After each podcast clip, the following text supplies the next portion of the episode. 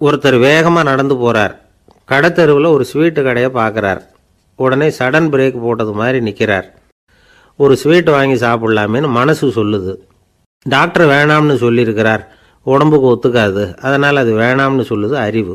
இவர் மனசு சொல்கிறத கேட்கல. அறிவு சொல்கிறபடி கேட்குறார். அதனால் மறுபடியும் வேகமாக அங்கேருந்து நடந்து போயிடுறார். அவர் நல்ல மனுஷன். மனுஷனுக்கு அறிவும் இருக்குது உணர்ச்சியும் இருக்குது. எதுக்கு எடுத்தாலும் உணர்ச்சி வசப்பட்டுக்கிட்டு இருக்கக்கூடாது.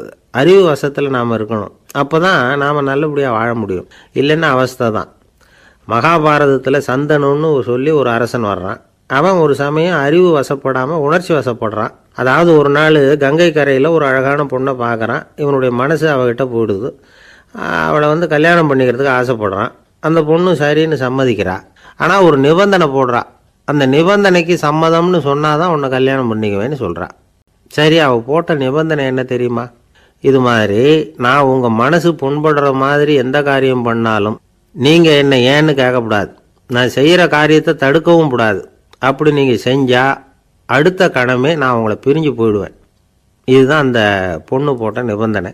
சந்தன அரசன் இந்த நிபந்தனையை வந்து ஒத்துக்கலாமா இதை? அறிவுபூர்வமாக யோசிச்சிருந்தா இதுக்கு கட்டுப்பட்டுருக்க மாட்டான். இந்த நிபந்தனைக்கு நான் சம்மதிக்க மாட்டேன்னு தான் சொல்லியிருக்கணும். ஆனால் அவன் அந்த நேரத்தில் உணர்ச்சி வசத்தில் இருந்தான். அதனால் நீ என்ன சொன்னாலும் சரின்னு ஒத்துக்கிட்டான். அவளை கல்யாணம் பண்ணிக்கிட்டான். இதனால் என்ன ஆச்சு ஏழு பச்சை இளம் குழந்தைகளை பிறந்த உடனே அவள் கங்கையில் தூக்கி எறிஞ்சு கொல்லக்கூடிய கோர காட்சியை இவன் ஒன்று பின்னாடி ஒன்றா பார்க்க வேண்டியதாக போச்சு. கடைசியில் எட்டாவது குழந்தை பிறந்ததுன்னு தான் அவனுடைய அறிவு மேலோங்குது அந்த கொடிய செயலை தடுத்து நிறுத்துகிறான் அந்த எட்டாவது குழந்தை தான் பின்னாடி பீஷ்மர் ஆகிறார். ஒரு பக்தி பிரசங்கத்தில் ஒரு பேச்சாளர் இந்த விஷயத்தை சொல்லிவிட்டு இன்னொரு விஷயமும் சொன்னார். அது என்னன்னா சந்துனு மன்னன் அறிவுக்கும் உணர்ச்சிக்கும் நடுவில் அகப்பட்டு தவிச்சதுனால அவன் வம்சத்தில் வந்த கௌரவர்கள் வந்து உணர்ச்சி வசப்பட்டாங்க. பாண்டவர்கள் வந்து அறிவு வசப்பட்டாங்க அப்படின்னு சொன்னார். மனுஷனுக்கு உணர்ச்சியை விட அறிவு மேலோங்கி இருக்கணுங்கிறது சரிதான். ஆனால் அந்த அறிவை வந்து எப்படி உபயோகப்படுத்துகிறோங்கிறது முக்கியம். ஒருத்தர் சொன்னார் சார் இன்றைக்கி கோயம்புத்தூரில் ஒரு கல்யாணம்.